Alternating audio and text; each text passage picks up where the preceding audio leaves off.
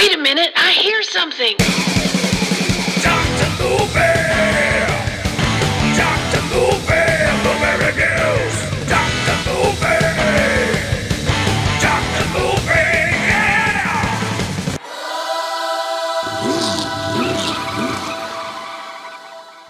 Hey, hey, what's up, everybody? It's that time again. It's time for Dr. Movie, your favorite podcast that I do while driving my car down the road, which is a very dark and foggy road at this point. Should I be talking about movies and driving in such bad weather conditions? Absolutely. Got another fun one for you. Another 80s classic that I just uh, I happen to love this movie, and uh, it's one of those that you know I don't watch it all the time, but anytime it's on, I'm going to check it out. We're talking about Back to School, 1986. I mean, come on, man, Rodney Dangerfield uh, went and seen this, obviously back in the day in the theater when it came out. Uh, Rebecca and myself, my wife, girlfriend at the time, um, went and seen this. Ironically, let's see, she would have been, let's see, when did this come out? Does it really matter? I don't know. It came out in June. So she was 16, I was 14 when I saw this movie. That's right, I'm letting the cat out of the bag. I was dating an older woman. Sue me. yeah, um, I don't know. It's one of those things that just kind of worked out. I mean, when we first met, I, of course, I had, didn't really matter how what her age was, but yeah, she was two years older than me, two two classes higher, and uh, you know, here I am, a 14 year old kid that's got a, a girlfriend that can drive. Who's the smart one, right? so our weekends were basically going to the movies. We'd go to Pizza Hut, eat a meat lover's pan pizza, and go watch a movie.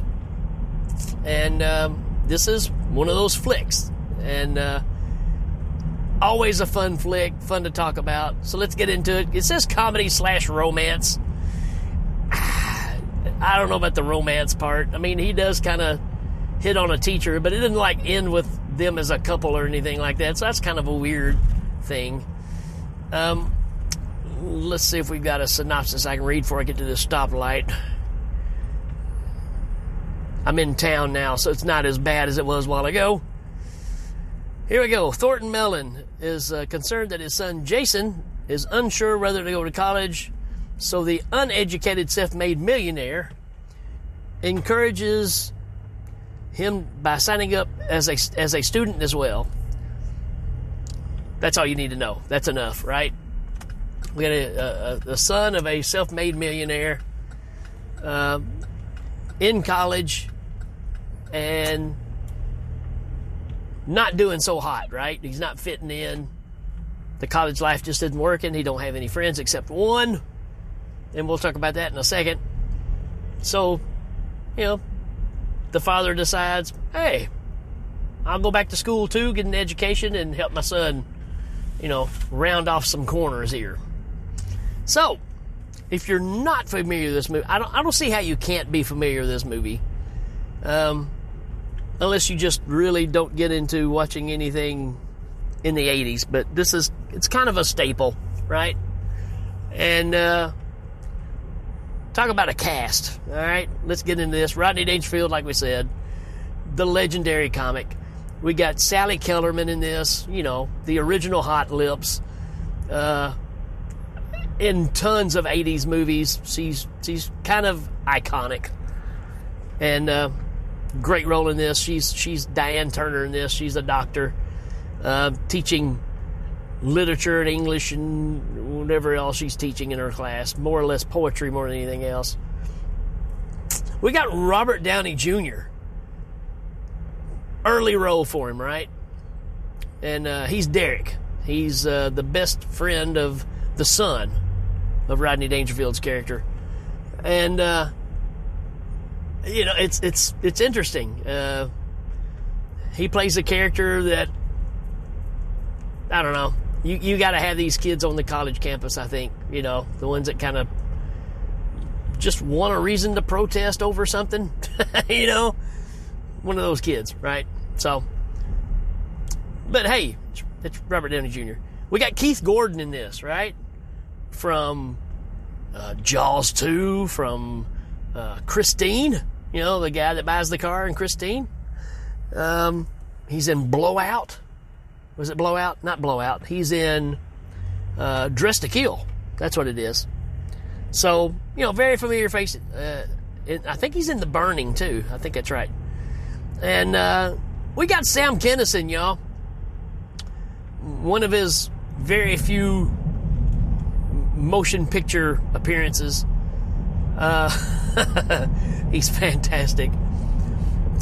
Um, I got quiet because I'm thinking about Sam Kinison. I remember in this time period, and maybe it's because of this movie, I don't know. But I didn't realize how funny Sam Kinison is. Um, all I knew was the screaming, right? That's just kind of what you think of, right?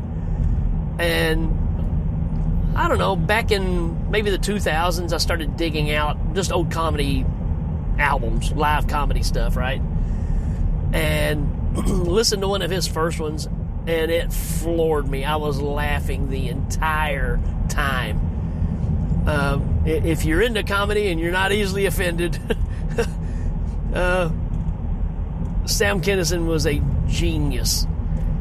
And I don't say that lightly. And and again, I, I, I get it because I was the same way. It's like, ah, he's just kind of a loudmouth type character, whatever. No, extremely funny, uh, kind of Carlin esque, George Carlin, but with attitude, right?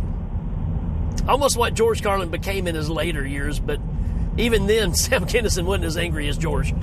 Um, anyways, I'm, I'm, getting way off subject here, but yeah, man, Sam Kinison, Sam Kinison is just brilliant, and uh, highly recommend if you're into stand-up comedy stuff, you, you got to check his stuff out because he's uh, he's abrasive, no doubt, but uh, pretty awesome. We got Terry Farrell in this. I'm trying to place what I know her from. I mean, the whole time I was watching the movie, I was like, man, what else has she been in? And I'm still having problems, and I don't have the ability to look anything up right now. Uh, but it doesn't matter because you know who else is in this movie? William Zabka, right? That's right. The the the official. I mean, I think they ought to give him a trophy. The official bully of the '80s. Uh, even though we love him now through his character, you know, the the release of Cobra Kai and everything uh, he's he's the official bully. I mean, between this and just one of the guys, Karate Kid, he's the official bully, folks. We got Burt Young, right? Uh, from uh, Paulie from Rocky, right? And he is the chauffeur for Rodney Dangerfield. They're a great couple together. Um, we got M. Emmett Walsh in this. you know, again, the, the list goes on. Ned frickin' Beatty Adrienne Barbeau, you know, uh, Robert Picardo. Uh, we got uh, Eddie McClurg in this, right? Eddie McClurg was in uh, Ferris Bueller, right? She's the uh, the secretary. Uh, everyone thinks he's a righteous dude, and she's kind of the same character here too. Uh, Danny Elfman's in this because Oingo Boingo is in this movie. Look at this. I'm, I'm almost 10 minutes into this, and I'm still talking about the people that's in the movie. That's how many people are in this thing. It's uh, Severn Darden. I mean, it just keeps going. Severn Darden. Uh, from the Naked Gun 2. Uh, Jason Hervey, right? The little boy that ends up with Pee Wee Herman's bicycle. Uh, it's just, what a cast, folks. And I'm sure I'm leaving people out because there's, there's no end to it. It just keeps going. Phil Rubenstein's in this, right? He always plays a a sleazy business guy, right? Now he's got a cigar in his hand. It's, it's just what a movie. I mean, it's got everything in it. Anyways, let's get into it. Starts off in black and white. Supposed to be the 1940s. Rodney Dangerfield's coming to his father, who's uh, obviously uh, making suits. You know, kind of working for that kind of that business, starting his own business. And uh, he shows his dad his report cards. He's like, "These are terrible," and he makes the point of you have to have an education. It doesn't matter how much money you make or how successful you are. If you have a good education, you're nobody. Flashes into modern time. He's very successful. He's married to Adrienne Barbeau. Uh, it's his second wife. The first wife from the story has passed away, which is the uh, the mother of Keith Gordon in this movie, his character. Keith Gordon's in college, trying to get, you know, in with the right people in the right clubs and all that mess, right? He's on a swim team, or not a swim team, a diving team with Zabka. So there's always a little friction there because it's William Zabka, right? That's just going to happen. So, and Zabka's got a girlfriend, but like I said, Keith Gordon's character, um, Jason, is just totally swept away by her, right? And he's never said a word to her. So you kind of get that set up. Rodney Dangerfield is calling the son to check on him. His son's like, "Hey, everything's good. I'm, I'm on the swim team, and I'm in I'm in the uh, in in the in the frat or whatever, all that kind of stuff." And uh, he decides to make a surprise visit and finds out that he's lying to him about all of it. So that's where he decides that, hey, I'm going to come back to school and be a part of this, right? And he turns this campus upside down. Uh, Ned Beatty is the dean, Dean Martin. Ha ha ha. And uh, some great interaction between them two. Ned Beatty is always Ned Beatty. He never plays anything any different. He's always Otis, right, from Superman.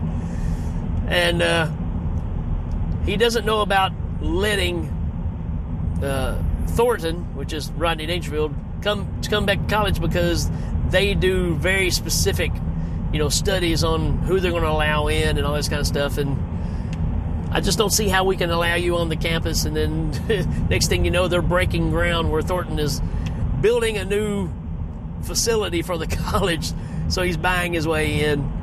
That's how Rodney Dangerfield's character has gotten through life, right? He runs a business called, I think it's Big and Tall, something like that, right? In all these commercials. Um, there's a big party at his house. This is before he does the college thing, and Adrienne Barbeau's got all of her friends coming over, and obviously there's something going on. They're they're not a happy couple whatsoever. So all these people are there. there's this couple that comes up, and uh, Rodney Dangerfield makes this huge sandwich. He's eating it. And this woman comes up, and she's you know a decent sized lady, and. Uh, it's Rodney Dangerfield, so these one liners are just being thrown at you like out of a machine gun, right? And uh, he looks at her and goes, Hey, that's a nice colored dress you got right there. It's a big green dress. He's a nice color green. He said, I didn't know it was a person until I noticed there was no pockets in all the corners. So he was saying she looked like a pool table because she was so big. I mean, it's just you know it's Rodney Dangerfield, and the one-liners are. It's why you watch the movie. Let's face it. Uh, an elder man going back to college and cracking these one-liners to all the good-looking chicks, right? Um, it, it's it's just fun. It's a fun movie, and it turns out that Rodney Dangerfield, when he was a kid, worked uh, like at Atlantic City doing uh, diving shows. So he he's a professional diver beyond anything what these kids are. And he just did it for money right? He did whatever he could to make the ends meet when he was young. And that ties into the story later on where he kind of saves a competition by having to do this thing called the triple lindy. When most people talk about this movie they talk they bring up the triple lindy right? And uh, it's a dive that only he can do that he was famous for when he was a kid and you know yada yada plays into the game. Um, you get a situation where Jason, his son, hears that from from Zabka, of course, that his dad is the reason that he made it on the swim team, and his dad bought his way on the team, and all this stuff. A lot of hatred there, and again, the girlfriend situation, and uh, she ends up really liking Jason as well, and uh, they kind of hit it off, and that makes it even worse between uh, Jason and and Zabka's character. Uh, you got uh, this huge party that uh, that's being thrown. Oingo Boingo, Hungo Boingo, I can't even say it. Oingo Boingo is playing the gig. This is probably my first real exposure to Oingo Boingo, and I was just captivated by this this odd music style. And now I know. I didn't at the time. I I had no idea who Danny Elfman was. Right? Really, the first time I heard the name Danny Elfman was probably Batman. Even though he did Pee Wee's Big Adventure, and then it just all started to click. Right? Oh yeah, I can definitely tell this is all the same work. Who Danny Elfman is Oingo Boingo. He's the leader of the band. And um, you know, they played Dead Man's Party in this movie. Great song. But Danny Elfman also did the rest of the music, the soundtrack for this. And it's obvious. I almost think that this is 86, so same year as Pee Wee, and you can tell it. It's almost like he just wrote, I don't know, 55 different songs that all feel like they could all be in Pee Wee's Big Adventure, and then everybody else got whatever was left over because all the songs in this movie that he does sounds like songs from Pee Wee's Big Adventure, which I have no problem with. Um, what else? What else can we talk about here? Um, this is just a fun flick. You, you again, you've got uh, Sally Kellerman and her character and her boyfriend, who's a professor there, who hates Rodney Dangerfield, right? And uh,